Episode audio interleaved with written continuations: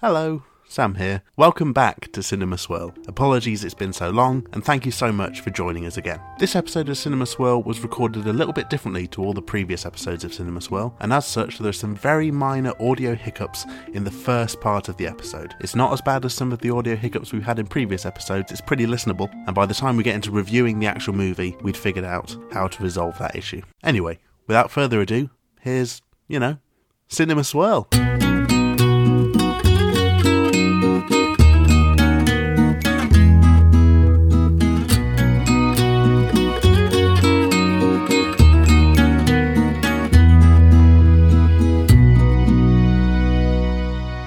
Hello, everyone. It's Cinema Swirl. Are we season four now, technically? Yeah, back Okay. after Hiatus. we got cancelled, we got brought back by. Uh, I think we've already done that bit. What, we're getting Yahoo- cancelled Yahoo and brought back? Screen brought us back. yeah, it's annoying, isn't it, when you take so many hiatuses, you run out of jokes for taking hiatuses. What I was going to go with is that HBO commissioned another season of Cinema Swirl. but Yeah. wanted to put a two-hour break in between them, but we were fighting them. We were in there, you know. We Yeah. were fighting them tooth and nail. How have you been, Sam? It's been many hundreds of thousands of years since I've seen you last. It's been a long time. It's very nice to be back in the saddle. I've been good. You're back Yeah. in the saddle, yeah? Back in the back in the same room. as Yeah, always. you're ready to ride this thing, this horse, this podcast horse. yeah. I think so. I want to. You're airing see to where it go. takes me. Yeah? Yeah. Well, I mean, what have you been up to in the last few months since we've done this last? Do you still work in a cinema and don't drink Pepsi? Nah, mate. Well, uh, w- ah, you nearly got me there. That was nearly some gotcha journalism because I answered no gotcha to that question. journalism. Still off the Pepsi, guys. Still Okay. off the Pepsi. But I've stopped working at a cinema, so I think I'm now able to discuss how awful that was. So, so Just you're working- you're further distancing your branding basically from Yeah, like so.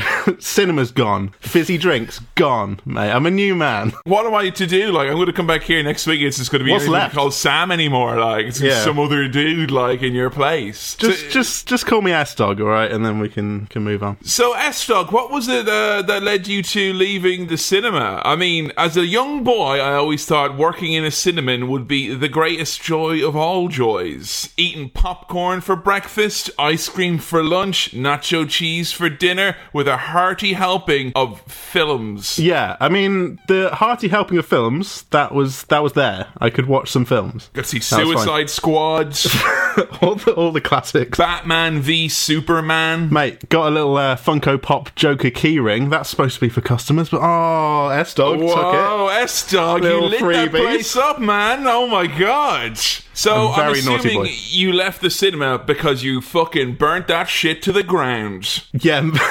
metaphorically. Like I'm not saying you're an Uh, arsonist, yeah. like you know. no, because I don't want that getting out there. Because Have I ever told you that my dad casually like alludes to him being an arsonist now and then? no, that's a fun little quirk for a sitcom character. It is, isn't it? Well, my dad is basically a sitcom character. I've come to realise, but uh, another another wrinkle to the story of Big Daddy Mahan, uh, who is smaller than me considerably by by around Hmm. two feet, actually.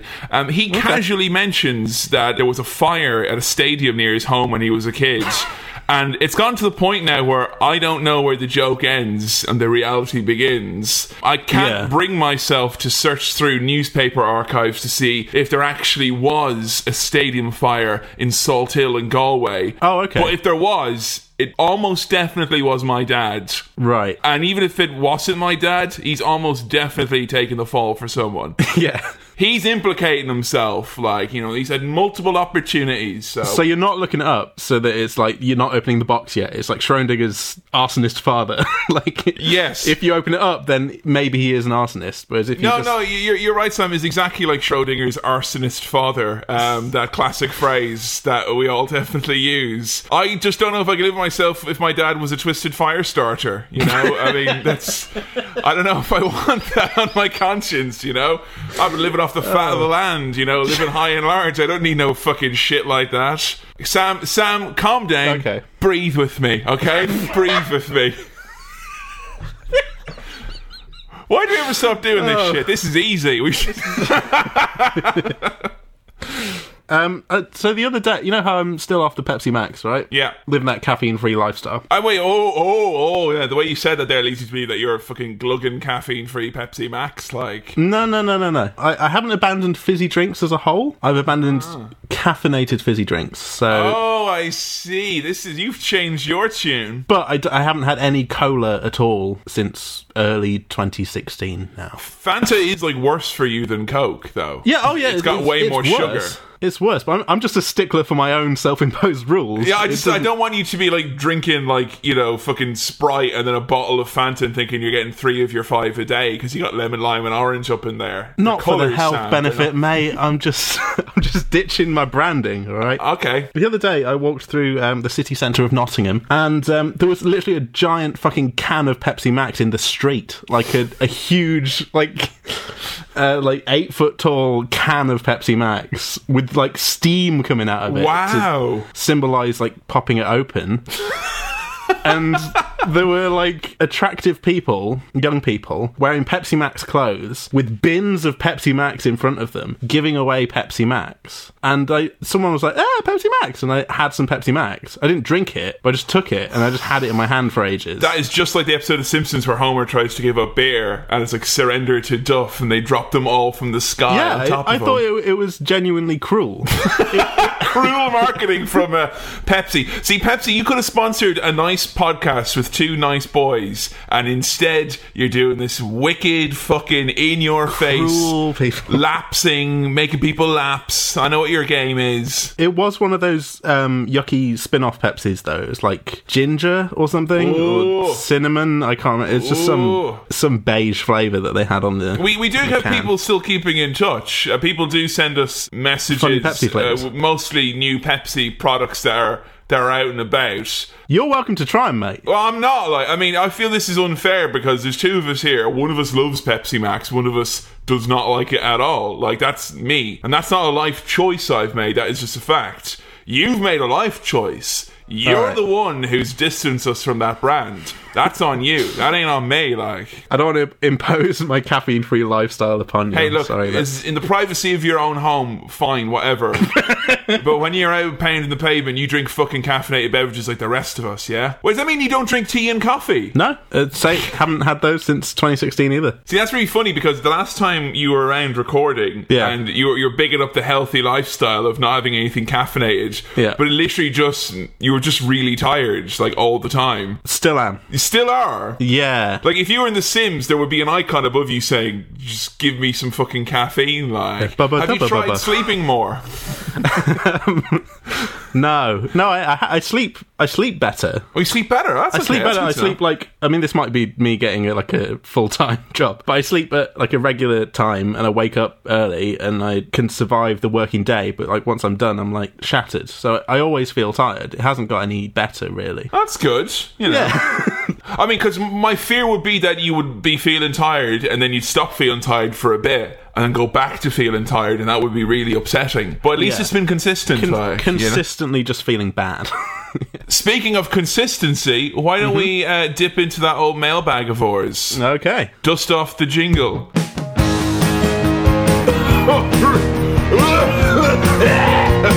oh man, I think I just inhaled some spider eggs.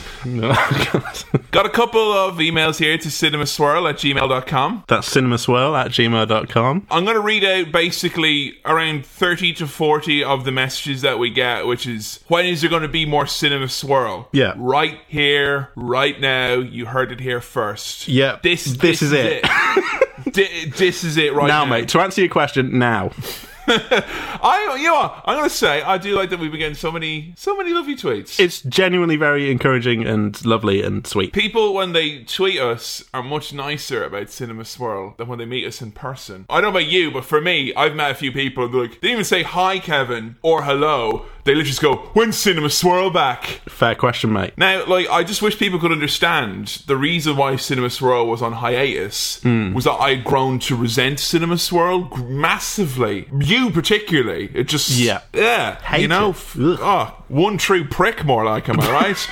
So I decided to forbid there ever being any more Cinema Swirl ever. If I had my way, I would have deleted all the episodes that were already up there. Yeah. But I don't know what the password is anymore, so, you know. Much like Creed, I'm on the outside, I'm looking in. But also like Creed, Sam, I can see through you.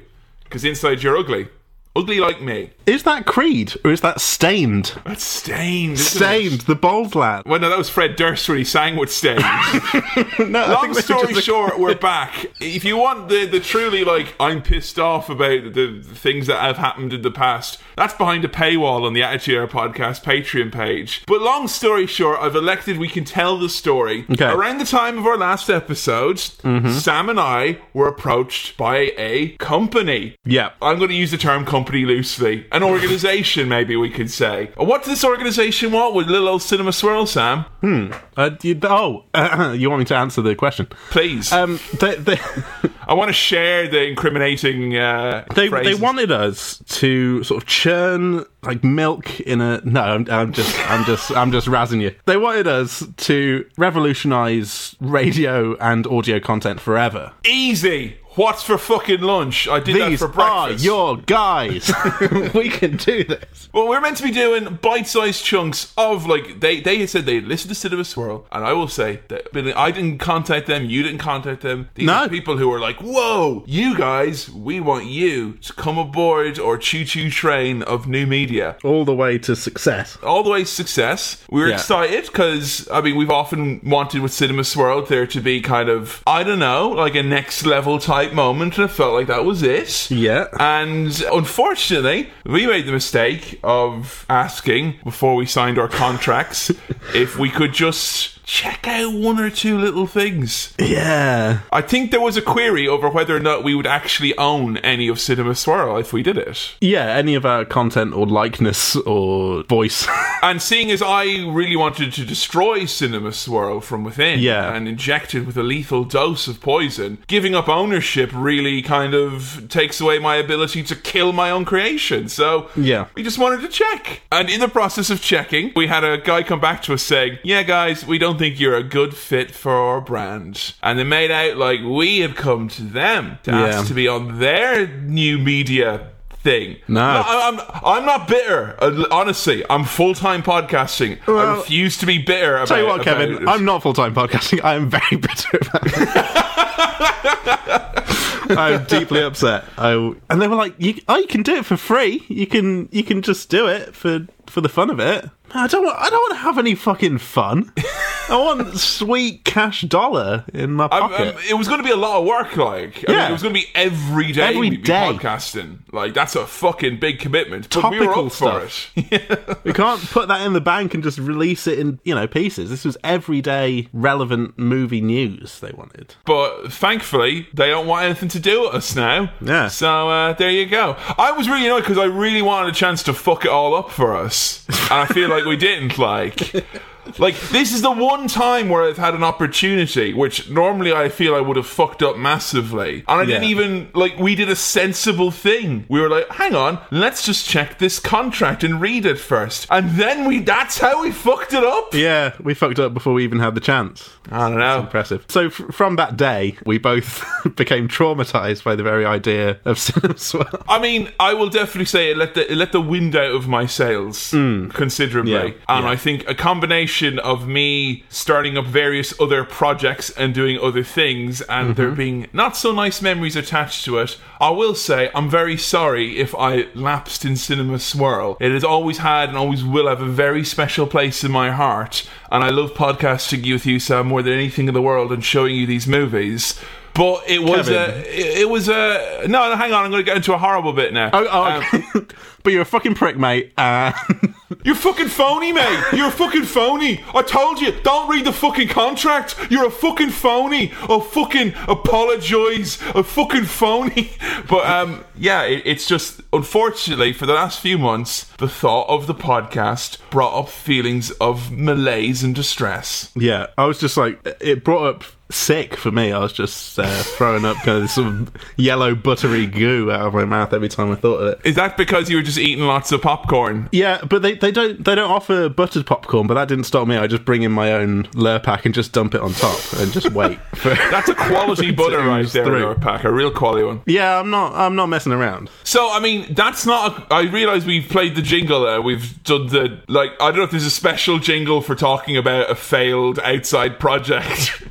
I can certainly remix the Malbec jingle. and yeah, fuck it okay. up and Can, make can it you all play an horrible. evil jingle?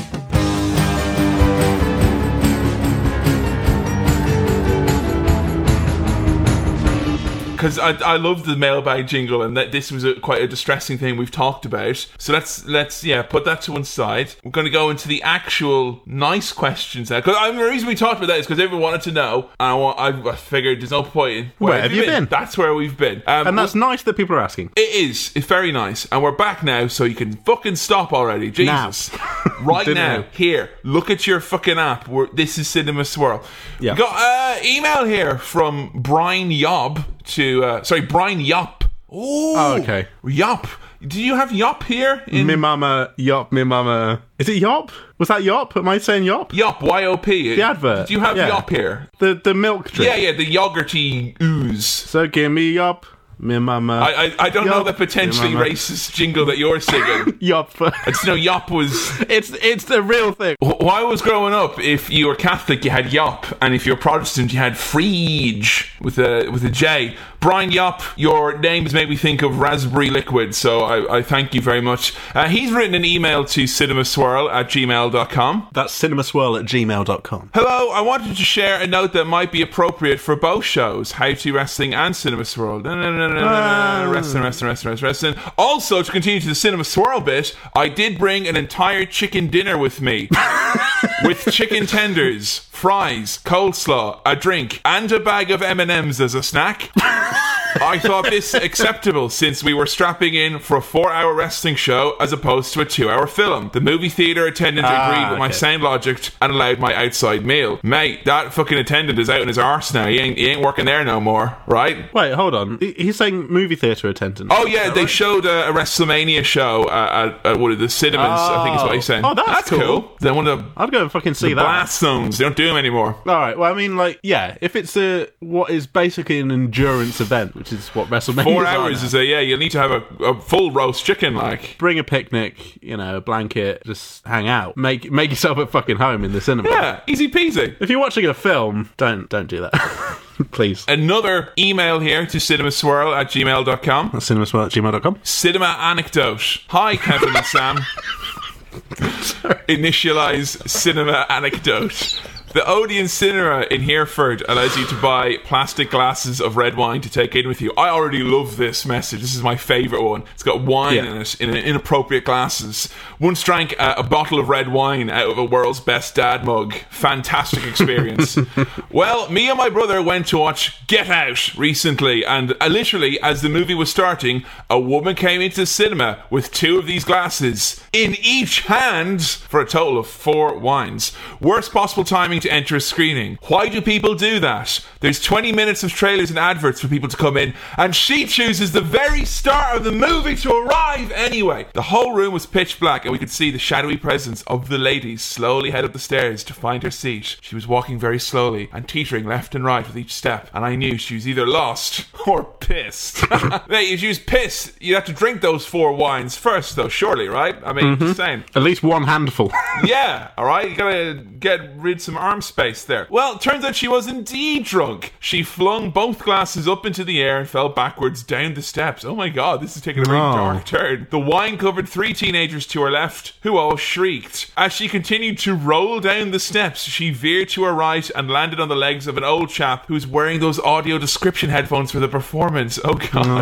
Oh, he yelled, Jesus. This is getting really bleak. This is why we Yeah. fucking fucking stopped doing it. You sent you, the quality messages became too dark, and that's when we stopped. He yelled in shock, also, all this was happening as the movie was beginning, and the entire audience was completely groaning and distracted. The old chap stood up and picked up his guiding stick. He was either blind or had a visual impairment of some sort. He took off his headphones and started calling out for help. Utter chaos. Some poor young girl from the Odeon had to crawl into the cinema on all floors with some kitchen towel for the spilled rind, as not to distract the showing any further. In a hushed voice, she had to talk the drunken girl out of the cinema, as well as assuring the blind man as to what was going on. What a pro! She was a real diamond.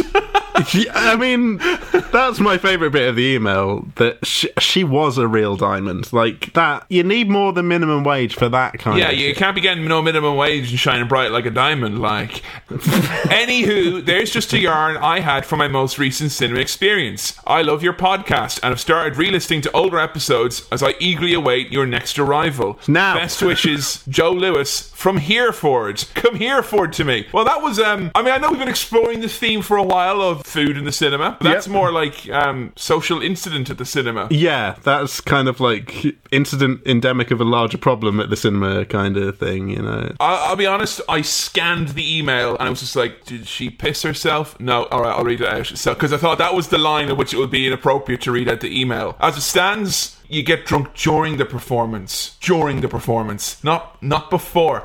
Sam, we got a very special film to watch today. Yeah, I've I've heard that we have. Uh, yeah, this is an interesting one because I decided on this movie after hitting up IMDb's top 50 movies under 90 minutes. Um, 'cause I wanted to ease ourselves back into this, you know. Yeah. And the off chance this whole thing doesn't uh, doesn't work, and Sam has forgotten how to swirl, or I've forgotten how to swirl. So far, so good. We're watching a movie from Rob Reiner called "Stand by Me." Now, this is a movie which I watched when I was a young lad. Very important movie. You didn't even know what the fuck it was, if I recall correctly when I mentioned it. I don't know who Rob Reiner is. What, Rob Reiner? Rob Reiner. He's the anti-smoking activist. I know Rob Schneider. All right, I know I know he's more of a. No, You know Rob Schneider? I do know who Rob Schneider is. I'm Oh, saying okay. no to fucking dismiss that awful fucking analogy.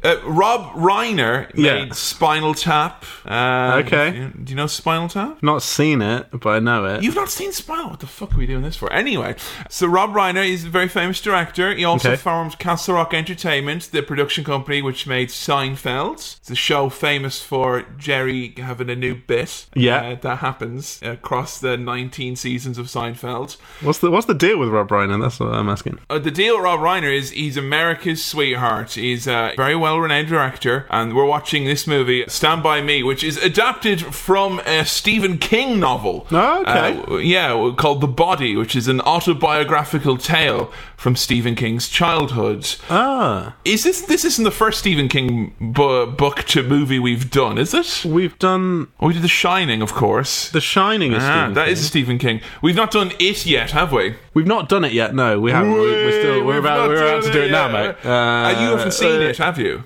Uh, no, I haven't seen Stand by Me. No, I haven't. Uh, haven't seen. Uh, haven't Uh, seen it. Who's No. on first? Like, have you seen it? It that that doesn't work. I've seen the IT crowd. Oh Jesus! that's a, a great Ha- sitcom. have you seen it? The, the Stephen King clown, the Scary, Clown. film? No, no, I haven't. I think that's got to be a spooky swirl this year. So you don't know anything about Stand By Me at all. No. you've never even heard of it. In order to legally download it, I have seen the like cover image. the Okay, poster. you've not seen the synopsis, have you? I've not seen the synopsis. I know the title, and I've seen the cover, and there's some boys. You know, there are boys. This is a this is a boy centric film. I will tell you off the bat. Okay. Do you know the song "Stand by Me"? Bum, Uh, bum, bum, bum, bum, bum, dun, dun, dun, dun, dun, dun. Uh, uh, uh, uh, uh, uh, uh, uh, uh, Stand by me. Yes. So, you, you, do you know the song? Stand by the goal, mate, to not let any balls in. Stand in the formation. Yeah. Four four two. I remember that from my sensible soccer days. Nice. And uh, you know what my favorite thing is is when we get tweets from people who've not yet realized that we don't actually watch football. They're like three episodes in, like, oh, this is great. Movies, footy chance, banter. What? These are my lads. Yeah. These are not the lads you're looking for. So you don't know the song, it would seem. Uh, yeah. yeah. I, I mean, uh, you know, it's a good rendition. I do, I recognise the song, but Okay. I is was it based wondering- on the song? It, it's not based on the song, no. Is but the song in it? obviously, Uh, yes, the song features in it. Uh, multiple. Okay. It's got a it's got a fucking cracking soundtrack. This is a, is a story of, of growing up. It's a story of um, of going from boys to men. Not not Right, and they're on the soundtrack. yeah, they're in the soundtrack, you know, where they do Yeah. an amazing harmonic rap version of "Stand by Me." It's it's Okay. it's unbelievable. But there are also some other boys in the movie as well. This movie was viewed for a long time as being the quintessential growing up movie. Right. I've not seen this since I was a very young lad. Okay. I wonder if it will be evocative of the journey from a boy to a disgusting grown up man. I mean, would you say that when you're a boy that you have to go on some sort of a journey? Do you feel you went on a on a, on a journey of self discovery to uh, hatch out of a cocoon as a man butterfly? Yeah, went on like a journey to school to learn about stuff. Um, How, and- how'd that work out for you? terrible. Really? Real bad. No, it's, Awful it's all right, mate. I'm, I'm big clever, mate. I can't like think of any. See, in in the pictures, in the movies, there's always like a, a coming of age moment, Hmm. Yes. or experience. this movie is basically like the it's meant to symbolize the coming of age moments for basically all baby boomers set in the late 50s Right. so this movie when it came out in like the late 80s it basically spoke to everyone who is our age now then now they're all old as fuck so it doesn't matter like all Hmm. "Ah, Yeah, yeah. where are the nuclear bombs fuck off yeah so coming of age moments have you felt you've ever had a coming of age moment No, I've just aged. I've just like become older. I don't think there was a moment where I was like, oh, I'm a bloody man now. see a coming of age gradient is so much less satisfying than a coming of age moment Yeah, but I I don't think I've had a moment where I'm like, no, my childhood's gone. I'm now a grown up. So you never had kind of like a moment with pals as a as a as a young boy where it's like, oh, after this experience, after this adventure, I'm a man now. I'm a whole different person. No. When I was like six or 7 at a friend's birthday party, they went on an adventure to round the old forest. The Right. forest where they found a cache of weapons for the IRA um, when I was a kid. Sorry, They went down what? To the fire. Oh, stop making it a fucking thing. Eh, the IRA are coming to get me. Where's that cache of weapons?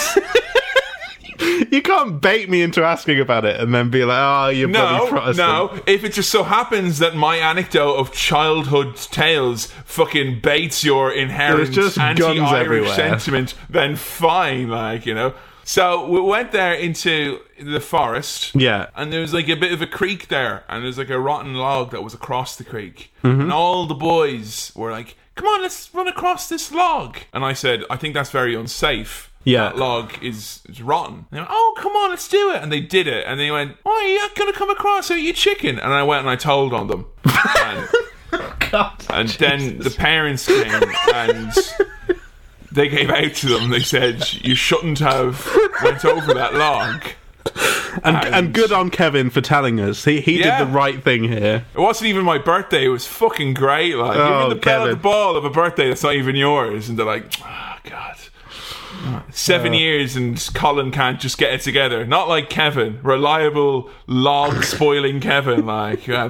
so I don't think that that was a coming of age moment for me, but I do believe I prevented You ruined a coming of age moment for other boys, yeah. and now they're all like they're trapped basically. They're all like boys stretched out and like ah, I've never had my coming of age moment. What is this horrible arrested development? And I'm grand now because I curried favor with authority, which is uh, what I would suggest anyone to do who's listening to this podcast.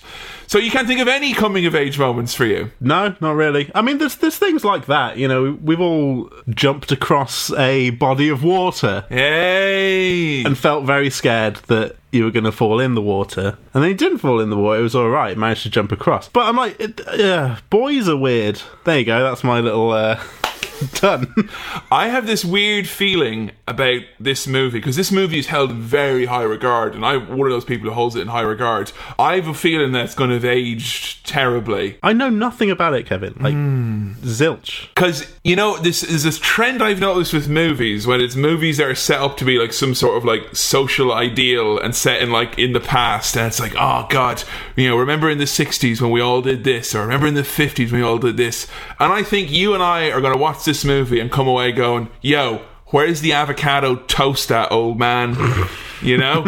I have a feeling that we're just too fucking swinging for this dusty old movie. Why didn't these kids just check in? Like, why didn't they on on four four square? Yeah, I mean, like these days, kids don't even have coming of age moments. They've got coming of age apps, and they just Yeah. they download the moments. You know, coming of age moments, not Facebook moments. Think about it. Yeah, just throw it out there, like you know, Deep. deep. Um, well, I think uh, social media is actually making us uh, um, not quite as social as we were before. You know, Sam. Um, it's funny you should mention that because uh, the other day, Yeah. I went. In, I went to town. Was it? Yeah, I was. I went to town, and I was in the shop, and people all around, such a, a, a bevy of activity, and I noticed all the youngsters were all looking down at their phones, Fuck's sake, mate. and I just thought to myself, well, they've all charged those this morning, haven't they? I typically struggle with that. That's that is the generation gap right there. I frequently forget to charge my charge your phone. phone. How do they do it? The young. How do they do it? Unbelievable. Uh, All these plugs. Where do they come from? Amazing. Immaculate. All right, let's go uh, watch this uh, coming of age story. Let's take a bit of a trip back to 1959 and go do a cinema swirl.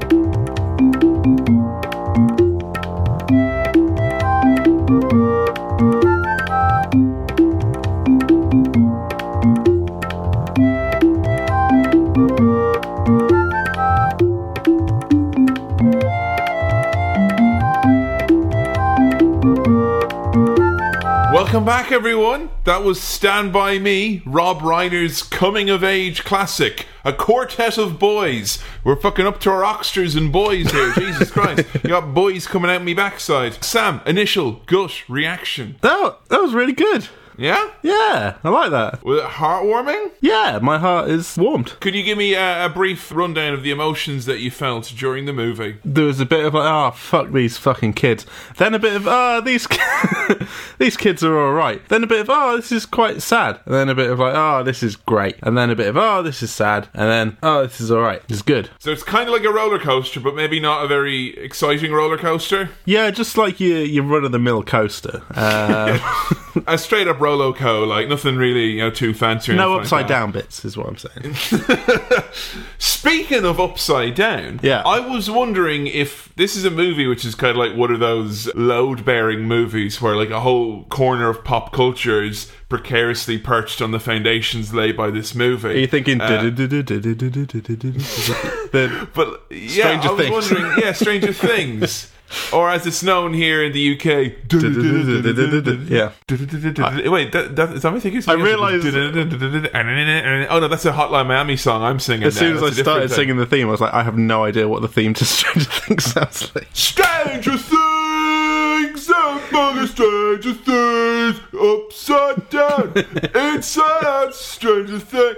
Um, I was wondering if you saw anything in this movie which you've seen elsewhere in other Boys uh, media. on bikes. See them all the time, mate. They reset a trend this movie with the boys on bikes whole. Stranger Things really does that boys on bikes thing. I think that's like a. I mean, that was uh, promoted as like a 80s, at least partly Stephen King esque Oh show. yeah, uh, it's actually funny. The kids when they auditioned them for Stranger Things, they actually got them to read scenes from this movie. Oh, and okay. From the, the novel it's based off of. So literally just, like, copied fairly off it. unabashed. uh, Yeah. Yeah. I mean, I think it was Simpsons is definitely one, but you can think there's so many shows that have a the ki- oh flashback to when we were kids and we found a dead body or went on an adventure together. Yeah. Like, were you were a Pokemon boy, weren't you? Yeah, Yeah. yeah. still am. Did you uh, catch them all when you were a kid? I caught most of them, mate. Caught most of them. Most of them. Oh. Catch them most. Doesn't Catch them all except for Tauros because the safari zone is hard. Hmm. Uh, I was wondering if this is top top poke buff question here now. Okay, I probably So I, don't, won't I don't know. know. I don't know if you're a Buffamon or not, but we'll see. Do you know the Stand By Me reference that is in the original Pokemon Red and Blue? No. You don't even you're very sure you don't do a whirl or anything like. I was thinking maybe I can improv something, try and come up with a funny answer. No, No. mate, cut straight to the chase. What is it? Tell me. Give. give it. Pokemon is serious business. Yeah. Like, G- give me that It is sweet about ref. the acquisition of Pokemon and nothing else. No, you know in Palatine, if you go and look at any of the TVs, Yeah. it'll say, "Oh, there's an old movie being played on TV. Four boys are walking across train Uh, tracks." Ah. Only in the American and UK and uh, Europe versions, but yeah, Stand By Me Ah, reference there. nice. Nice font at the start of this, huh? Yeah. It's good. I like when movies have the same consistency as like an above average student presentation. Like Yeah. it's very good. So we meet our narrator, would be Stephen King. Yeah. Gordo. Yeah. Played by someone we've seen before on the podcast. Is he? I should know. I, did, I wasn't really not not paying attention, but like uh, the, he looks at a newspaper and says someone's been stabbed. Attorney stabbed, yeah. That headline. and now now Ah. I'm yeah. so I was thinking about that. I thought he looked a bit like Kevin Costner, and then I was like, wait a minute, he doesn't look like Kevin Costner. And and then I was like, wait a minute, I don't even know who that is. I've not seen any Kevin Costner films. Who is he? Give. Richard Dreyfuss from Jaws fame, if you Oh, recall. Dreyfus. Yeah, Um, Dreyfus. we, we famously got Dreyfus and the other guy mixed up, didn't we? So I, I, I'm even more at a loss as to who Dreyfus is. Yeah, and famously, I don't really care about not knowing actors. Like you know, the fucking white guys, the white men. That was them. Those actors. Yeah. So I mean, w- come one on. of those from one of the films that we watched. you know what I hate as well? People are like, "Oh, do you not remember who directed this or wrote this?" Mate, they aren't even on the camera. Ain't no pictures of them. Come on now, unfair. So it starts off innocently enough with our font and our stabbed headline, but things take a little bit of a dark turn where he goes, "I was 12 years old when I first saw a dead body." Yeah. Whoa, Struth, I'm hooked. I'm in. I want to watch this movie. I want to see some dead people. How old were you when you first saw a dead body? Uh, eleven, mate. Big boy and shit. Cutting uh, in just under old Stevie King. if you're wondering what the noise in the background is, it's me trying to figure out what's a top banter way of chatting about the first time you saw a dead body. Yeah. Mate, when's the first time you saw a dead body? What was it like? Whee! Wallop, proper bounce, mate. There's a bit here where the, the narrator man says it was Oh, I, only. I, I was going to actually ask. No, seriously. Do Oh. you- any details there? Got any funny stories about seeing a dead body? no, no. Well, hey, there was that time. Hey, now, hey, hey, hey, hey, wait, wait, wait, wait a minute. There was a Oh, time. Sammy's got a dead body story. Hold on, hold on. I'm getting a bit old now, but so I can't remember if I've told this story before. But I, I briefly worked at a funeral parlor. Oh yes, you have And- told the story. Yeah. Have I told it on the podcast? yes, you have. Okay, Uh, just like, do I see where the dead bodies are? No, not really, because I'm a pussy, mate. You know? I'm a fucking pussy. First dead body I saw was my granny, but she had been given the full works. Like, you know, obviously, my parents didn't skimp on uh, any of the, the, the extras. Fucking granny looked like a Hollywood actress. When when you asked her like when was the first time you saw a dead body, I was like I was like oh Kevin won't want me to actually talk about that yeah, because Kevin doesn't want you to upstage his awesome story about like his dead granny. I was glamorous like- dead gran. And I was like, "Who's this?" Like, you know, honestly, I, I walked. She up looks and I was better like, than she ever did. Oh, if this is what it's like when you're dead, maybe you should, uh, I don't know, fucking kill me or something over here. I'm see what I'm saying. so we flashback to a small town in Yeah. Oregon, 1959. Which was a long time ago. If you measure it in terms of years, I'm like, mate, everyone fucking does, yeah. Don't be don't all know. fancy writing. I don't know, metric system over here in Europe. We don't measure in years, we measure in uh, time scales, you know? Yeah. 100, 100 days to a time scale, you know? 100 hours in a day. I must say, I, I I wonder if like the world was actually ever like this. Well, Like, it's a very idealized 1959 small town, isn't it? Yeah, it is. I mean, look at that tree house. Fucking hell. That's cool. I mean, Ha- Did you have a tree house as a kid? No, but I always wanted a treehouse. I think everyone wanted a treehouse, and I don't think I knew anyone who had a treehouse. That, like, I didn't have a tree house because we didn't have any like we only had like hedges. We didn't have like proper trees. You can't get a hedge house, can you, mate?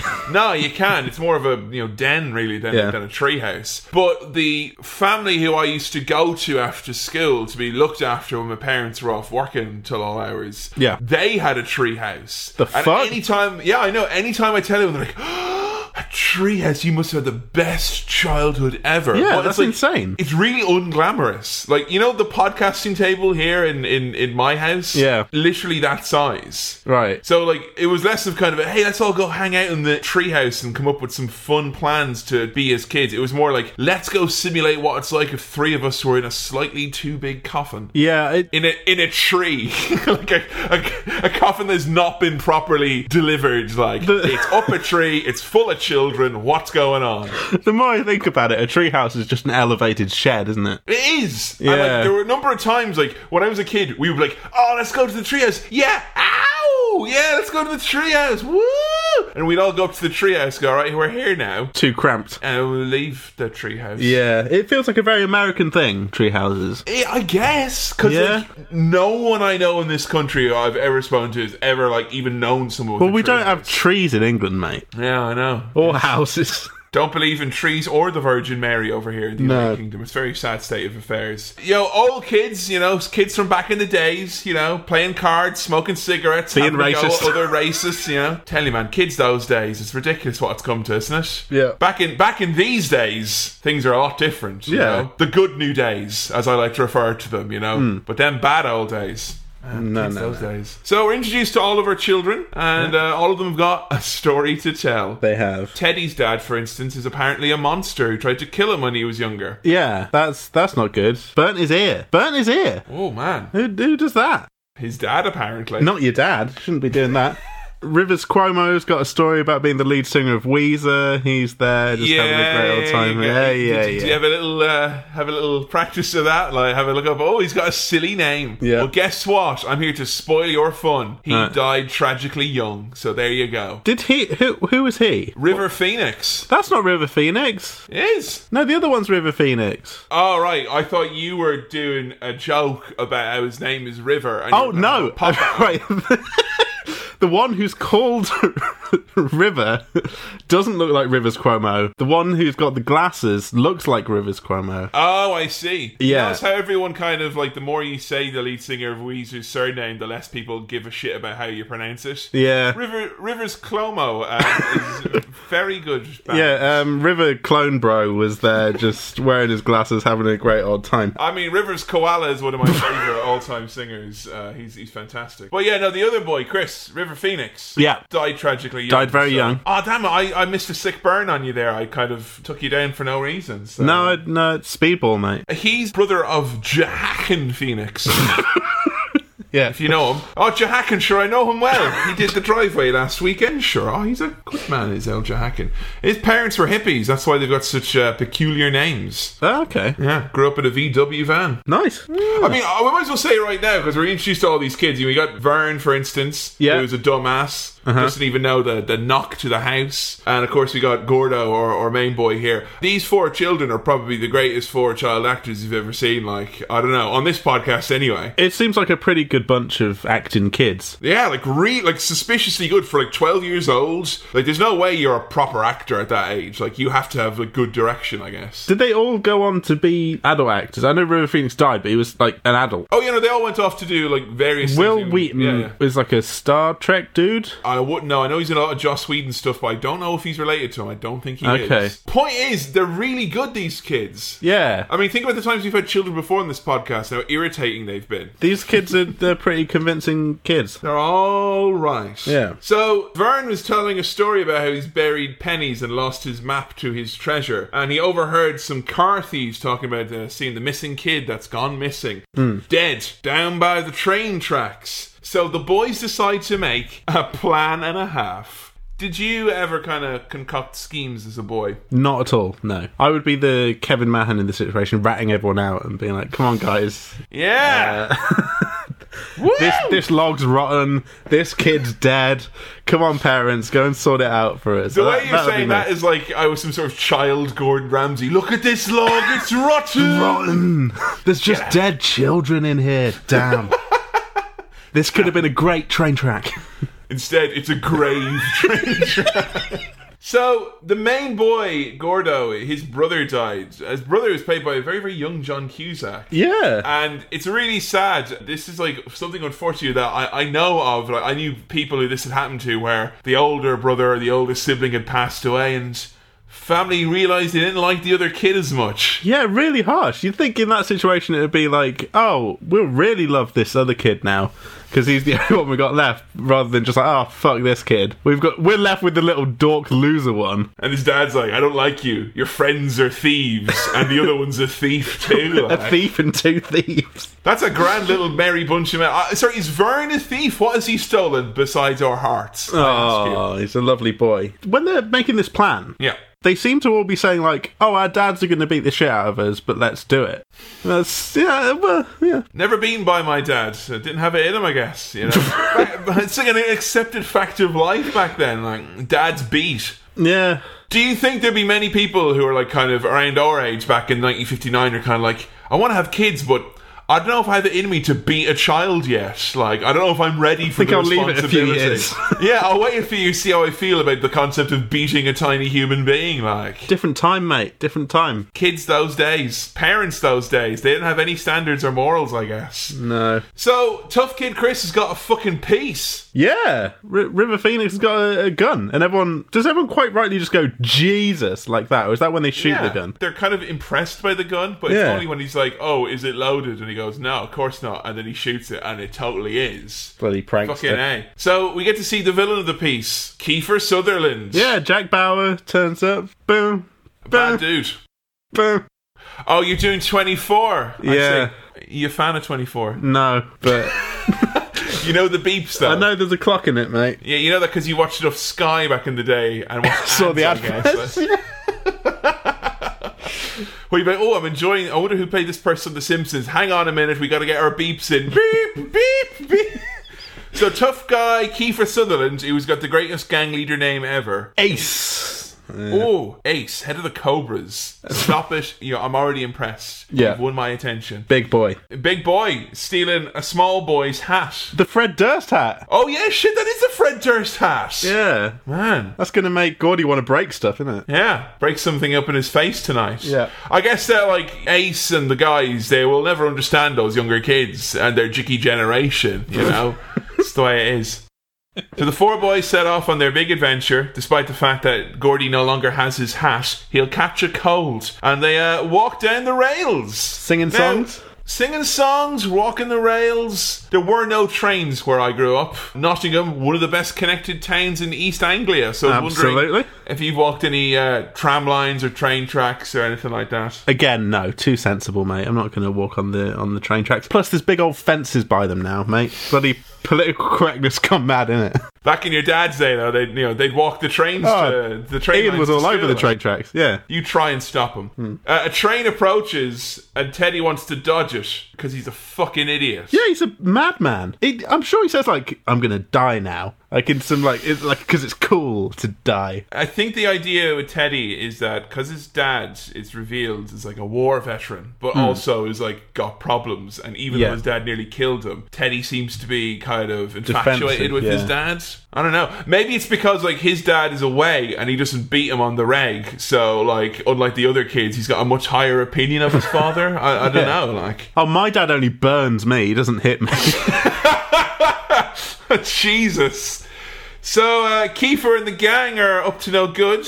Yeah. Ball batting mailboxes. Bloody hell! You know, I feel would have gone on very well with the with the Cobras. Who? Biff. Biff would have loved these lads. Yeah, very much so. In fact, that's yeah, it does bring to mind the whole Back to the Future time. It is kind of a gang of Bifflings. Yeah, a bunch of biffs, bunch of bloody biffers, biff, biff in those mailboxes, biff, biff. out They're of the biffing way. them with their Biff ball bat. But they're kind of arguing about like how long they need to play it in order to get the right number of rounds in, and the other boys are like, "Well, I don't want to hit mailboxes with a bat anymore." Whereas Ace is like, "No, we have to hit it the right amount of times." Yeah, I love the way that he managed to suck a fun out of the antisocial fun that they were having. Yeah. Like, you know, it's kind of like if you were a kid and you saw all these kids driving by going, ow! woo and hitting mailboxes, and your parents be like, just ignore them. Their game has probably got arbitrary rules, and none of them actually really want to do it that much. Yeah. Let's break the rules, but follow the breaking the rules rules, yeah? Guys, Yeah. come on. Mate, there's no point in breaking rules unless you're going to replace them with a set of even more stringent rules.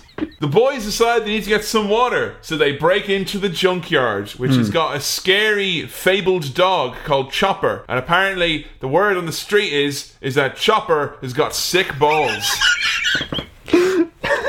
I also heard that he's got tubular balls and gnarly balls. Yeah, I mean the whole concept of Chopper sicking on people's balls, ju- uh, like I just it the dog's gonna throw up everywhere. That's that's what I was thinking. Like it's just gonna the be dog sick is- onto your balls. Oh, I see. I thought the dog was like, going to rip into their balls and be like, oh, ch- Ugh. oh no, these are balls.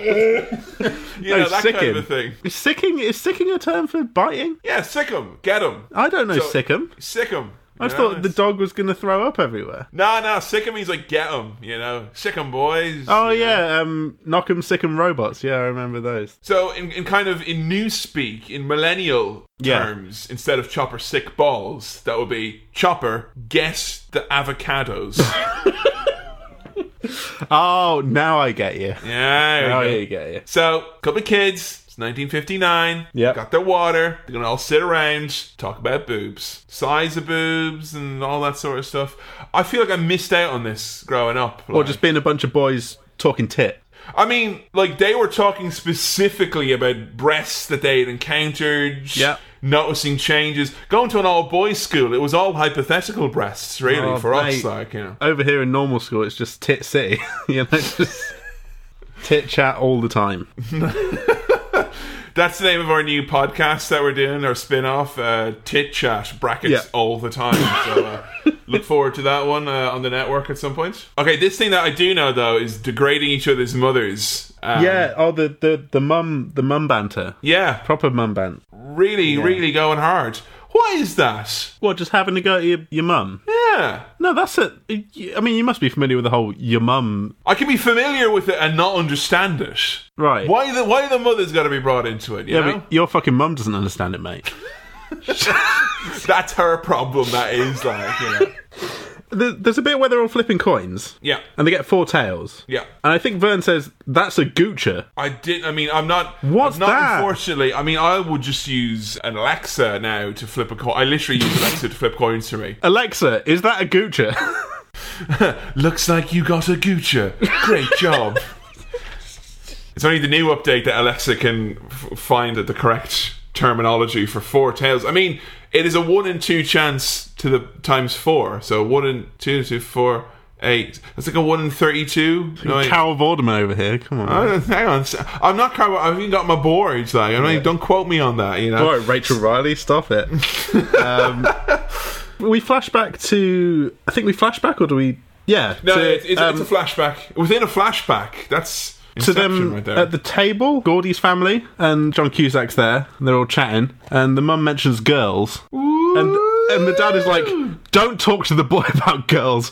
Talk about football. You'll distract him from the football. Football." the boy's going to marry a football like his father before him and his father before him. And then the Yeah. wife's like, but I'm. And then she realizes she is a football. Football. Football. She's football crazy. She's Yeah. football mad. She's only gone and been married to a football football man. dad. football dad. Oh, God. And Gordy's getting snacks, isn't he? Because they all forgot food. Clubbed their cash together. Vern's got seven cents or something. I mean, if you were to have one of these boys as your boy, you'd got to go with Gordy. Like, that's the boy you want. Well, Gordy, he's got the great stories. Uh, he's got dollars in his pocket. Who wouldn't want to be his friend? like I will see this now and then. Like I'll see like kids do like wh- I used to teach, and you'll see kids around as well doing responsible things, and it's like wow, that's I wouldn't mind having that in a in a kid, you know. Like the other day on my street, I saw a kid who had two liters of milk. Off to the shop on their own. That's Yeah. fucking brilliant, Yeah. man. Well, how do you know he's not just chugging milk as a as a dare? We did that in school. We used to do that. Uh, Yeah, we would chug milk. you'd ha- contest. If you could get a couple of trays of milk from the, the ref when no one was uh, looking on a Friday evening, have a milk drinking contest. and I saw a lot of white slime in my times. Yeah. Oh Jesus. It comes out the same color, but the consistency is all gone to whack. It's something happens in the body that changes the very nature of the milk. Oh. So, we flash back to the present, and Gordy's only been sicked on by Chopper. He fears for his balls and flees for his life. Hmm. And it turns out, wouldn't you know it, Chopper is just a tiny furry gentleman. Bloody myths, mate. What's the deal with myths? Oh, it's a little cute dog. Nice little sick dog gonna sick on you. You know what? I bet his sick is lovely. Smells like roses. Just nice little cute dog sick. The junkyard owner comes and has the most threatening phrase ever. I'm gonna beat your ass for teasing my dog. it's fucking serious business right here. You do not fuck with another man's dog. You do not tease him and call him names. And this is where we learn about Teddy's dad, isn't it? Being a- Eh, it's the worst way to find out. Like, your, your dad's a, a loony, mate. And he keeps saying loony, and Teddy's upset. He's- It's very, very sad, yeah. And all Teddy can do is make fat jokes and like water off a duck's back, mate, you know? like a, not gonna work a, there. real, a really big duck. Fucking hell, adults those days, am I right? Like, who the fuck does that to children? My goodness. I'm going to tell on all your dads, apart from your mental dad, mate, because he's a loony. What a fucking asshole. No wonder he lives in a junkyard. No one that cruel deserves a dog that nice looking. That's all I'm saying. No. I guess the moral of the story is never tease a dog. Yeah. They mope away, all sad. Vern attempts to start a song. Not the time. Vern is basically like Donnie from The Big Lebowski. Yeah. Vern is out of his element for like 80% of this movie. Not now, Vern. The Cobras get cool razor blade tattoos. It's so silly. When that scene came on and you just see the arm with the like cobra going on it, I thought, "Oh, these are the the stupid 12-year-old boys." No, the actual grown-up teenage boys scratching the word cobras onto their arms. I really wish there was a point in this movie where the kids realized that if they didn't like fucking get their shit together and get out of the town, that they They'd would become become, the the Cobras. Cobras. Yeah. it's Yeah. really sad. Oh, I do like as well though Ace with his dating advice: get yourself a Protestant. If you want to get laid, mate, Protestants, yeah? Catholics notoriously never have sex. Never, So, mate. yeah. Never. Protestants all the time. Protestants, fucking hell! It's just King George and all the other Protestants having a big old sex party, no doubt. Talking tit 24/7. If they're not having sex with mothers, they're running them down with, with Yeah. crude words. I must say, this this point I realised that this movie has got one of those fucking banging soundtracks ever. yeah. Lollipop. Oh, England, Eng- England, football. better football. Literally any one of those songs. I mean, I was very jealous of those children. The fact that they managed to have that on the radio and like that's the popular music. Nowadays, it's all bloody Justin Bieber, in it, mate? Uh, bloody Lady Gaga now, but Lady back, Gaga and Katisha and back in Beyonce. them days, it was lollipops and stuff, wasn't it? They were great. How come they don't do songs about sweets no more? Yeah, Bieber, mate. Talk about refreshers. Come on, mate. Give us a fucking rap about Chewits already, for fuck's sake. It's too. I'm too old now to not be getting that. Gordy asks Chris, "Do you think I'm weird?" He's like, "Seriously, do you think I'm weird?" I still ask that to my friends in my twenties.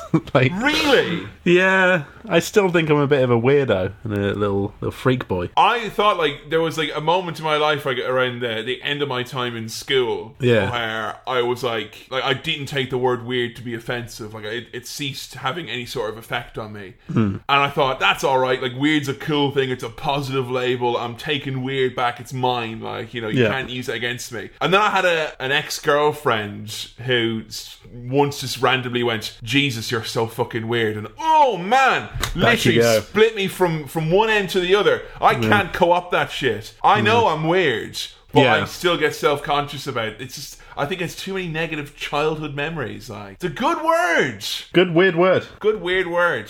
So yeah, they mentioned that they're starting junior high soon, and it kind of has that like sad moment there where the kids kind of realize we're probably going to end up in different classes because Gordo's going to do college stuff, and you know Chris assumes he's going to end up doing shop and. That's kind of shitty. Really shitty. Yeah, for a, for a kid like Chris, who's supposed to be like this, he's a bad boy, right? Chris, kind of. It's because he's from this bad family, I think, is the reason Yeah. why. Because his brother Eyeball is in the, the, the Cobras. eyeball of the eyeball. cobras. My God. Yeah. But he is quite conscientious about this. He doesn't want to drag down Gordy. He's like, don't stick with me and do shop. Go and be clever. You've got all your stories that you're going to write, Stephen. I mean, Gordy. Like the one, you know, the one about the it. You're Yeah. going to write that one, aren't you? And they're going to be so long, people are going to buy them and never finish them, but they'll pretend that they did. Did I ever tell you the story about the kid in my school who used to pretend to read Stephen King novels? yes, I think he did. Yeah. Fascinating. Even to this day. I don't care if I've said that before. It's still Yeah. fucking fascinating and it bears repeating. If you're listening, you should have been fucking ashamed of yourself. Return that book or donate it to someone who'll fucking actually read it. My Yeah. God. Um, I will say, uh, having experience as a teacher, Hmm. Chris, those are the best kids in the world. So you've got a kid like that. Kid who clearly is really smart, conscientious, sensitive, emotionally intelligent, and yet doesn't do well, so therefore assumes that they're no big deal and have low expectations. Right. Those are very easy to. As as opposed to if you're a kid who gets labeled like early on, like, oh, you're a genius. Yeah. Like, I, got, I got told that when I was like, you know, and this is not like a, a brag, but like I got put into that kind of category of oh, watch, you know, keep your eyes on him, give him a special medal when he's twelve, and make out that he's going to be fucking all right for the rest of his life. Kevin, I was in the National Academy for Gifted and Talented Youth, and look at me now. it doesn't help Oh, you. let, let me have a proper look at you. Yeah, G- gifted and talented. That is such a fuck. That label, seriously, it Fucks it you up. Fucks up. It, it does. It absolutely does. Like you know. So yeah, I, I was. It was sad to hear that chat because I mean that's like one of the, the the main themes or thrusts of this this whole movie is you know that that point where they're at where they're literally that's when you kind of for ninety percent of people you break away from the the, the friends you had then you, you Yeah. drift apart. I mean, it happened to me. I go don't your know if it happened to separate ways. you. Yeah, for a lot of a lot of my friends, you just you're done after like I guess ju- would that be junior school? More or less. So I mean, it was primary school into secondary. There's that's a the kind point of the where that they're like going there, yeah, yeah, a lot of people drift away. See, for me, the benefit of being a wrestling fan is that you fall out with with the friends of that time, and then you just assume it's because of wrestling. so, like, I was in my mid twenties before I realized that Steve Austin's heel turn in two thousand one wasn't the reason why I lost all of my childhood friends. it, it was socioeconomic factors and moving away and whatnot. So, Yeah. there you go. Wrestling strikes again. They head on to the bridge, and there's an old choo choo train coming, and they're Yeah. like, we shouldn't go on here, uh, Teddy. There's going to be a train. He's like, there's not going to be a train. Let's really slowly move across this very Yeah. large bridge. If I was when when I was watching this, I was like, why don't they just fucking run across this bridge? Like they know time is uh, of the essence here. But then you see Vern crawling across. There's, there's Fucking whole- Vern, you're out of your element, Vern. what an old man name as well, Vern. Vern. Um, Fucking hell. He somehow loses his fucking comb. I can't remember why he brought the comb, but he loses his comb. Falls in the water, mate. very useless. I did like that when the choo choo started coming, Gordo just went, Trey! Accurate. Tray. Trey! And I thought it'd be like Trey. another cool kid with like a kind of a, a curly hair, be like, "Yeah, what do you thought? It's me, Trey. What do you want, huh? Or what's the best way to carry drinks across this bridge, Trey?" Genuine question. Whenever you hear or see a train and you're a small child, is it accustomed to go, train, like that? Or is that not a thing? Is that just my family? I think that's your family. Alright. We- Whenever there was a train, we just go, train, like that. And the Chaplin family, notorious for identifying the presence of locomotives in Nottingham. Like. microphone. Pointing at stuff. Of course, now if I had been, you know, Stand By Me in Gordo's shoes, it just would have been like, and then I went and I told on them. I never saw Chris again. Vern got run over. Stand By Me. You- you'd still be on that side of the tracks, just like, yeah, yeah. I would have been like, lads, I told, I literally told you this exact thing would happen. Like, They have to jump off the edge of the tracks, don't they? Burn can't go fast enough. They have to shuffle off the edge. Fern, you know, by rights you should be dead. That's all I'm saying. Yeah. They have a cookout with the most juvenile boy thing I've ever heard. Why don't you cook your dick? Small meal. Woo! Gordo tells my favorite part of this entire movie, the proper great tale. It's like the best episode of Great British Bake Off ever. I literally wrote down Great British Pie Eating. so uh, Davy Hogan, who is known as Lardass, Yeah. kids were so cruel those days. Everyone's mean to him. They they makes a point saying that you know he's he's not a bad kid. You know he's he's got a gland problem. He's like some sort of greedy monster. But everyone, including the adults, proper meat to him. So he eats loads of pies, but he has eaten an egg and castor oil. So he does a really big sick, and then everyone gets sick from this point on. Yeah, it's it's like it's Little Britain esque the the sick scenes. of that. I don't know if you remember the Oh, they sick bits of Little literally Britain. just lifted that from this. They're like just spraying everywhere, like yeah, like a hose. And uh, Matt, what is the writing process like for a show like Little Britain? Well, um, me and David, we sat down and we watched Stand By Me, a really great movie, and we saw that bit and we thought, yeah, we'll have that. Yeah, Easy. just sick everywhere, mate. It's not stealing if someone from another country does it. So, fuck you, Rob Reiner. Ours now. Vern has his little uh, Amazon review of this story uh, after it's over. I liked the ending. The barfing was really good. Four stars. some funny bits. Three out of four customers found this review helpful. Sam, what is the worst sick you ever did? worst sick. The worst sick. The worst sick. I once, when I was on a coach journey for a school trip, I, I felt very sick and I didn't want to cause a scene. And I had like a plastic bag that some sandwiches had come in. And so I threw up into that little plastic bag. And then I didn't have anywhere to put it. So Oh. I sealed it and I put it in my coat pocket. And Oh, Sam, rookie mistake. but literally the whole journey, I was just carrying around a, a pocket full of sick. I also threw up in DT once, wow. just all over the place. That is literally one of the worst subjects to get sick in. There's so many little bits of paper and shit. Yeah. all Glue, and Wood. scissors, wood, man. I mean, because I, you know, I used to get panic attacks like literally anytime I did anything when I was a kid, like from the ages of like I remembering until probably when I was like 16, 17. Hmm. If I went out anywhere, like if I, you know, went to a job interview or I went to town or I went to visit family or I went, literally if I did anything, I, I would you know, get sick. I think I mentioned before, parents always giving me the plastic bag. So I've Yeah. always been quite a cocky vomiter in that sense, in that, look, I mate, know what I'm doing. that I've literally been sick. I've vomited thousands of times in my life. I've been sick more times than you've had hot dinners, mate. Pretty I- much, I've like, sicked yeah. up more hot dinners than you've had hot dinners. And, Like, because I've gotten sick after cold dinners as well. Like, Yeah. So you know, and, and no, sometimes no dinners at all. Like, so Still just kind of like clear fluid comes out.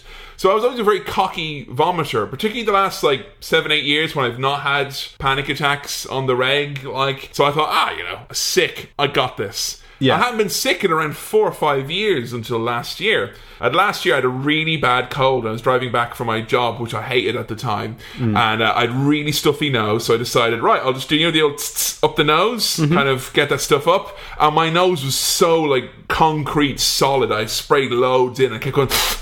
Trying to force it through, which you- you're not meant to do. You're meant to just Yeah. let it do its magic. So I kept going, and I'm driving at the time as well, and all of a sudden I would go, oh, and I realized this like large, thick curtain of guns is starting to like slowly subside into the back of my throat from my nose. And not only that, but all the excess spray that I put in as well. Oh. So all of a sudden, I just go, "Wah," and I realize I've swallowed probably, you know, a, a, you know, like a Quaker's oats quick microwave amount of porridge, that quantity of, of phlegm and snot, and also around a shot glass of very, very horrible tasting chemicals. So as soon as I went home, I was I sat down for two minutes, and I'm like, uh oh, Joe, I need to go get sick. And I don't know if it's because I hadn't gotten sick in, in a, you know, a long time or because it was a particularly virile type of sick. Yeah. But I couldn't get the sick out of me. It was too thick. Like, you ever, like, blend up a smoothie and it's like, and you have, oh, man. you know, Jesus this, Christ. this batter's too thick. You know what I'm saying? so I was retching, like, as this, like, very slow sludge is, like, going, you know, like a McDonald's milkshake when you just get it and it's like,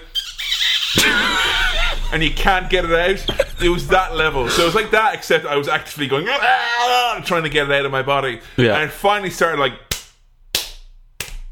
you know, like kind of like modeling clay falling off the side of a table. And it, it- it finally gets through, and, I, and I, at the end of it, I was getting sick for like thirty minutes. At the end of it, I was literally like weak and shaking, and like clutching the toilet. And Joe had to like help me back into bed, and I gave myself two black eyes because I was vomiting so much. I burst the blood vessels all around my eyes, all Okay. around my temple, near my nose. The way you said that sounded like uh, as like a punishment to yourself for being sick. You just punched yourself in the eyes.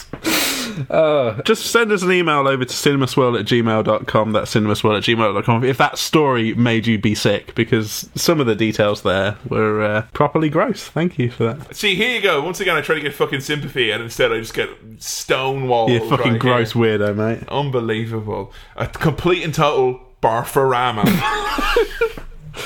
Do, Sam, do, do, do, Mickey's do. a mouse, so what is Goofy? I was going to say an abomination, but um, fucking mess, mate. I was going to Google what Goofy looks like, because I, I, I have it in my head, but I'm like, what is he? it's a dog. Is he a dog? Yeah. Is that established? Yeah. How do you know? Goof Troop is him and Pete's a dog, his nephew's a dog. He could be a weird fucking alien guy hanging out with a bunch of dogs. And then there's people who go, oh, but how come Pluto? It's just a fucking cartoon, you i- idiots. Like, come on, grow up. But this is the kind of stuff we talk about before we've discovered girls, am I right? Am I right? What is Goofy? what is the one food that you could eat for the rest of your life? Pez, mate. Pez P Max. Come on, legit. If you could eat one food for the rest of your life. My head says pizza, like, straight away. Because you, cou- I mean, you could conceivably eat frozen pizzas for the rest of your life. I think, Yeah, I wouldn't, like, do very well. but I know you like. I know you went through a period of heavy consecutive frozen pizza. You know, that was a big part of your student diet, wasn't it? Yeah, yeah, yeah. Was there ever a point when you were like, I mean, how many was the maximum amount of frozen pizzas you had in a week? What would that be? The maximum amount. Well, seven. So you you did seven days of frozen pizzas at one point. Mm, I mean, I hope not. Hmm, It's but I- possible, though. It's possible that could have it could have slipped through the net. Was there ever a point when you were like, fucking hell, frozen pizza again? I'm so sick of this. Or was it like, No, I would- "Hey, fucking frozen pizza. I could never get sick of frozen pizza. It's amazing. It's the best. Wow. See, I think I could never get sick of roast chicken, but I know if I ate just roast chicken, the rest Roast of my life- chicken. Oh yeah. Yeah? Sam. If you- for the rest of your life. Well, I do a roast chicken that's stuffed with uh, with cannellini beans, a little bit of uh, chorizo and tomato, and oh, it's very good. Tell you what, next time you're around, I'll give you a, give you a go at that, huh? And see if Hmm. Well- you have frozen pizza for the rest of your life. I think that I think that's I think that speaks of the differences between me and you, Kevin, to be honest. Have you ever roasted a chicken? Yes. Spatchcocked it and everything, mate. You just wanted to use that word. Yeah, loved it. Spatchcock. Put That- some what what do you call the juice that it soaks in? The, you know the chicken. Just put some bloody uh, chicken. Just the you know the liquids you put on it. Bait based? No, not based. What's the stuff? I don't know Ah. what you're talking about. When you let it marinate. A marinade. Mar- you put marinade? marinade on. There you go. we got there in the end. It's okay.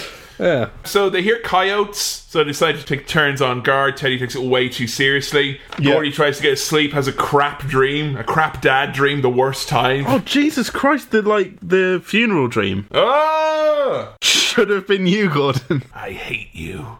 Now You my know. dying distracted my son from football. now I'll never have a son who is a football. Also, as my wife, wish who is you a were dead. football. I wish you were dead or a football. Yeah. I don't see you becoming a football anytime soon. we see Vern with a gun, by the way, which is very funny. Yeah, Vern with a gun is uh he carries himself. Vern looks the most like a tiny man out of all the four boys. Definitely, yeah. I mean, he's got the he's got a tiny man name as well. like honestly, Vern, even as he is there, if you put him in a carpet right like uniform, I could buy him as like a you know like a, manager. like a, gro- a grown up, a manager. Even like yeah, I could buy that authority because he's got that old fifties haircut, which signifies you know that he's a straight shooter. You know, Yeah, yeah. Chris talks about his bad rep, the whole business with him stealing milk money. And the real kind of sad thing about it is that, like, he tried to give it back, and then a teacher stole it and blamed it on him. He got Oh, scammed by old lady Simons. hard times, Daddy. Real fucking hard times. Uh, we do- I'm a criminal. Wah! stealing from a child who's trying to return something stolen is literally as low as you can go. Gordy sees a deer, a doe, a female deer, doe. So he sees them, and it's meant to be like a beautiful moment of him like connecting with nature and, and whatnot. yeah, and he doesn't tell him. Yeah, why? Why not? They probably call him a pussy for looking at a deer. Probably make fun of the deer's mother or something like that, or talk about the deer's boobs. so they decide to head off into the woods. They know that they're near where the body was spotted. Yeah. The rest of the Cobra gang find out about the body and they set off. So uh, we're gonna have a showdown at the old swamp. Uh, they're walking through the muddy waters, and Vern goes to punch Teddy, and Teddy flinches, and he goes, "Ah, two for flinching." Did you have any of those kind of horrible rules? There was one about fucking Royal Mail vans. if you saw a raw mail van, you'd punch someone. Oh, it's a British institution. Yeah, it was a thing. I'm sure it was a thing. we used to do this horrible thing. I think it originated in Malcolm in the Middle, but it's the, it was this thing that Oh. it swept the school so bad. This You- the- thing. the, Yeah. circular thing. Sorry, that doesn't work on a podcast. It doesn't. It- It's like the AOK symbol. I've not seen much Malcolm in the Middle, so tell me, what does that mean in the show, Sam, when they do this? if you see the AOK symbol below, it has The to be below waist. the waist. Yeah. And someone makes you look at it, they can punch you as hard as they as hard as they want. See, that seems okay. In my school, it was that, but if you look down, you got a Mickey slap. What- Hold on, Kevin. Wait a minute. Hold on. What's a Mickey slap? A Mickey slap is when someone backhands your cock and just goes whoosh like that, like Oh, they're flicking. they- no! Yeah, and they would do that. And literally, you had a, at one point in my school, like 18, 19 year old boys going around doing that to like 12 year olds and then smacking them and smashing their testicles. Like. Jesus Christ! And then the rules got more complicated. I don't know if this is a Malcolm in the Middle, but it became that if you looked down and you saw it, but then you got your finger in the hole, then you got to Mickey slap them. That was a thing, but without the Mickey slap. Okay, and then the third rule was if you looked down and you saw it, but then you put your finger, but then they clasped on your finger, you got two Mickey slaps. Right. Which then evolved into a sack attack. Which was like an uppercut. so without the uh, protective layer of the uh, of the main member, because it, it's not nice to get hit in, in, in the penis. No. But the testicles are a lot softer, a lot more nerves. So you got none of the protection of the Mickey, and you got the straight up uppercutted in the nuts. Yeah. I do remember at one point I did it to someone and I felt so bad afterwards. I, I just felt Yeah. like, uh, the worst. We had an assembly where the principal was like, "Boys, you need to stop hitting each other. Fucking in stop the it." genitals." It. We had that in a church. Everyone's Yeah. going to the church and be told to stop hitting each other in the fucking balls. 2004. Who was the guy telling you this? The principal. The principal- Stop hitting each other in the balls, please. Did he then slowly like reveal that he'd been doing the? Ah, line 'em up, boys. just like high fiving people in a crowd, just knocking all the yeah. Well, Non-stop Mickey slaps. So yeah, two for flinching. I will take that over Mickey slaps any day of the week. yeah. Vern gets confused by the whole. It's it's cute. It's not for you, Vern. There's one bit that is almost Vicar of Dibley level physical comedy, Yeah. which is Chris checking how deep it is, saying, "Oh, it's not even that deep," and then they all fall in the water. Uh, I laughed. I actually properly did a big old laugh at that. That's a proper stupid kid thing, like you know. Yeah. that's that's beautiful. So yeah, they get covered in leeches in this lake. yeah. I was watching this with Joe, and she's proper freaked out by leeches. I wonder what your feelings are on the little bloodsuckers. I mean, I don't, I don't really understand how they work. I'm scared by the idea of them, but I've never really looked into how leeches work. It's weird because you don't feel a leech when it's on you because a leech it doesn't like bite you like "Ow," like that. It just kind Yeah. of places itself on you and it makes a little entryway and it gives you like an anticoagulant so your blood becomes runny and like flows more so they can suck up all, all your blood. But Right. they actually give you like a mild anesthetic so they, they numb wherever it is That's that nice. they bite. So you don't actually feel it. A leech can be on you for hours and you wouldn't feel it. You will feel it though when you pull them off though and their hooks come out it's Ah. sore. And then also because you'd be given the anticoagulant, you'll bleed a lot, so Yeah. it's actually quite dangerous. Um, there are leeches in the old United Kingdom uh, in these Fair Isles. There Ah, are fuck leeches. off, mate. Yeah, but the only blood-sucking leeches are in Kent, West Kent. So uh, Well, I, I, I've been there. I've met a few, mate. Speaking of uh, of Kent, we had a boy in our school. Speaking of you know school schoolyard japes, uh, his name was Ben. Mm-hmm. Yeah. and he was from Kent. Okay. so the children decided to say that he was bent. Uh, that There you was what go. they did. So uh, kids those days though were very cruel. I thought very very cruel. I've, I've told you about Toby Larone, right? Toby Lerone, yeah, And no one thought to call him Toblerone. man, kids were so fucking like unimaginative. back Everyone in just those called him days. Larone. Lerone. yeah, wonderful. Oh, Um, he gets a leech on his jingling. I thought, well, I, I wrote down Gordy's got a dick leech. Um, turns out it was a balls leech, Oh, that's worse. Whoa. which I think, as we've established with the whole Mickey slap situation, is, is worse. yeah, Yeah. softer, less connective, protective tissue. Yeah, man. That leech God. went full on sack attack. If we didn't like see the flash forward of him having kids, I would have been like greatly concerned. like it's the end of the road code for you. yeah. So the uh, Cobras are on their way playing chicken. Biff would love these guys, you know, running stuff off the road. Biff could have done that, not ended up in some poo. And uh, Chris and Vern want to go back, and Teddy's being a dick, saying, No, we got to go. They get in a big fight. And then uh, Gordo's revealed he's kind of obsessed at this point about seeing the body, so he's like, We have to go. Yeah, it's like, I'm, I'm not going back. Me and my leached balls are seeing that dead body, whether you like it or not. I'm going. Ow! Fucking Ow! sassy kid, huh?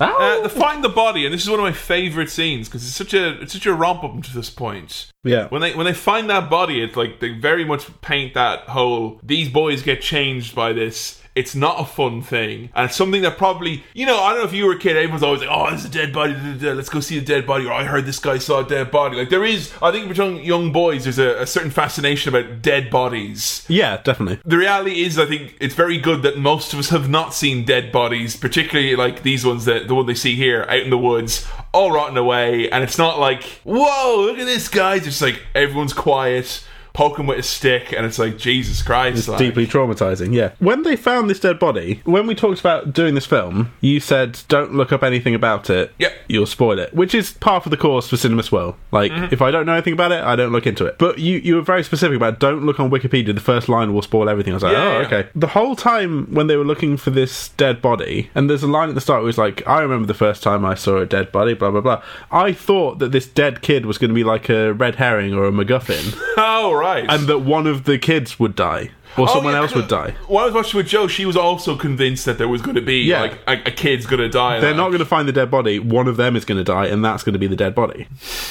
I was I mean- so sure of it. I, I was like, I've fucking got this. I know what's ha- happening here. I mean, I I know that it's it, it's not like a twist that they find the dead body, like, but I it's just that when you know that the movie is about them all going to find a dead body and it's quite a short movie, I kind of feel like you not knowing that because when I first saw the movie, it was four boys going on an adventure that changes them forever, and now if you look at the movie online, it's like these Dead guys body. find a dead body and get traumatized forever. It's like that's literally the whole journey of the movie. Don't Yeah. fucking spoil it in your synopsis, lads. Yeah. Gordo breaks down here about his dad, talking about how he hates him, he should have died instead. Oh, it's very, very that, that kid. Seriously, fucking hell, serious chops on him. That's amazing. Very good. Yeah. What he actually did, Rob Reiner. I read an interview with him. He said that he, because you know, kids are very di- they find it difficult to have a range when they're that young Yeah. to be someone else and not be themselves. So he like cast kids specifically that he felt were like the characters, so they could just be Right. themselves. So, like for instance, the guy who plays Teddy, he cast him because he had some pretty fucked up, you know, shit happened to him when he was a young boy. Yeah. Likewise, River Phoenix is a bit of a bad boy. he had a bit of a, a strange upbringing. So, man, some serious fucking emotion on display from that kid there. It's incredible stuff. The Cobras arrive. The, the whole thing about this that I find really funny is that they all want dibs on the dead body. They want to like take it, yeah, they want to be heroes. but then you got to cart around a dead body and bring it home and be like, "Oh, we found this dead body." Generally speaking, it makes more sense for the Cobras to find the body because Yeah, they've got a car. Like, Yeah. Come on, you know. I think they all because it's like a big manhunt and it's all on the radio. I think it's just kind of we'll become famous. I mean, you know, kids those days are just obsessed with fame and celebrity. Sam, it's not like nowadays. No. so kids those days, man, telling you, unbelievable. Although nowadays you'd probably just get an Uber to where the dead body was, wouldn't you? yeah, You'd, you'd Google Map it, and then you'd go catch to some uh, Pokemon along the way. yeah, and you go pick my body app, and then they you know pick it up for you and take it back.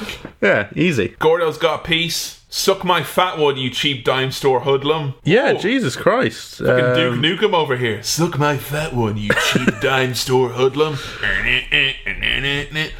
yeah, Jack Bauer's just got a knife like a fucking idiot. He literally brought a knife to a gunfight. Like. Yeah, yeah, what a fool. Ridiculous. Um, he apparently scared the children on set. Like they found him very intimidating. He acted very like cold and like his character around them to make the children fear him to get that across in the scenes. Rightly so. Yeah, He's scary a man. chilling man, yeah, very chilling Yeah. Kiefer. So he runs off, says that he'll get him back for this. They decide an anonymous phone call is the best way. The body is found, and then the movie kind of wraps up. They head back home, and he basically talks about like how you know they get into middle school. Vern and Teddy, they kind of stop hanging out with them. They have kind of sad futures. Like Teddy goes to jail. He's just kind of Yeah. bumming around town. Vern, like you know, gets married straight out of high school, has kids, works a regular blue collar job. Yeah. But he finds a penny on the street, so Hey, he's alright. Yeah. Everything's okay, you know? Chris becomes a lawyer, though, and that's like really, that's so fucking like, oh man. Like, that's great Yeah. to see him achieve that and pull himself up by his bootstraps. It's David Cameron's big society in action right there. You know? Yeah. Boys helping other boys. and get stabbed. Breaking up a fight. Yeah, being a good guy. That's what gets you. Always be a bad guy if you can, like.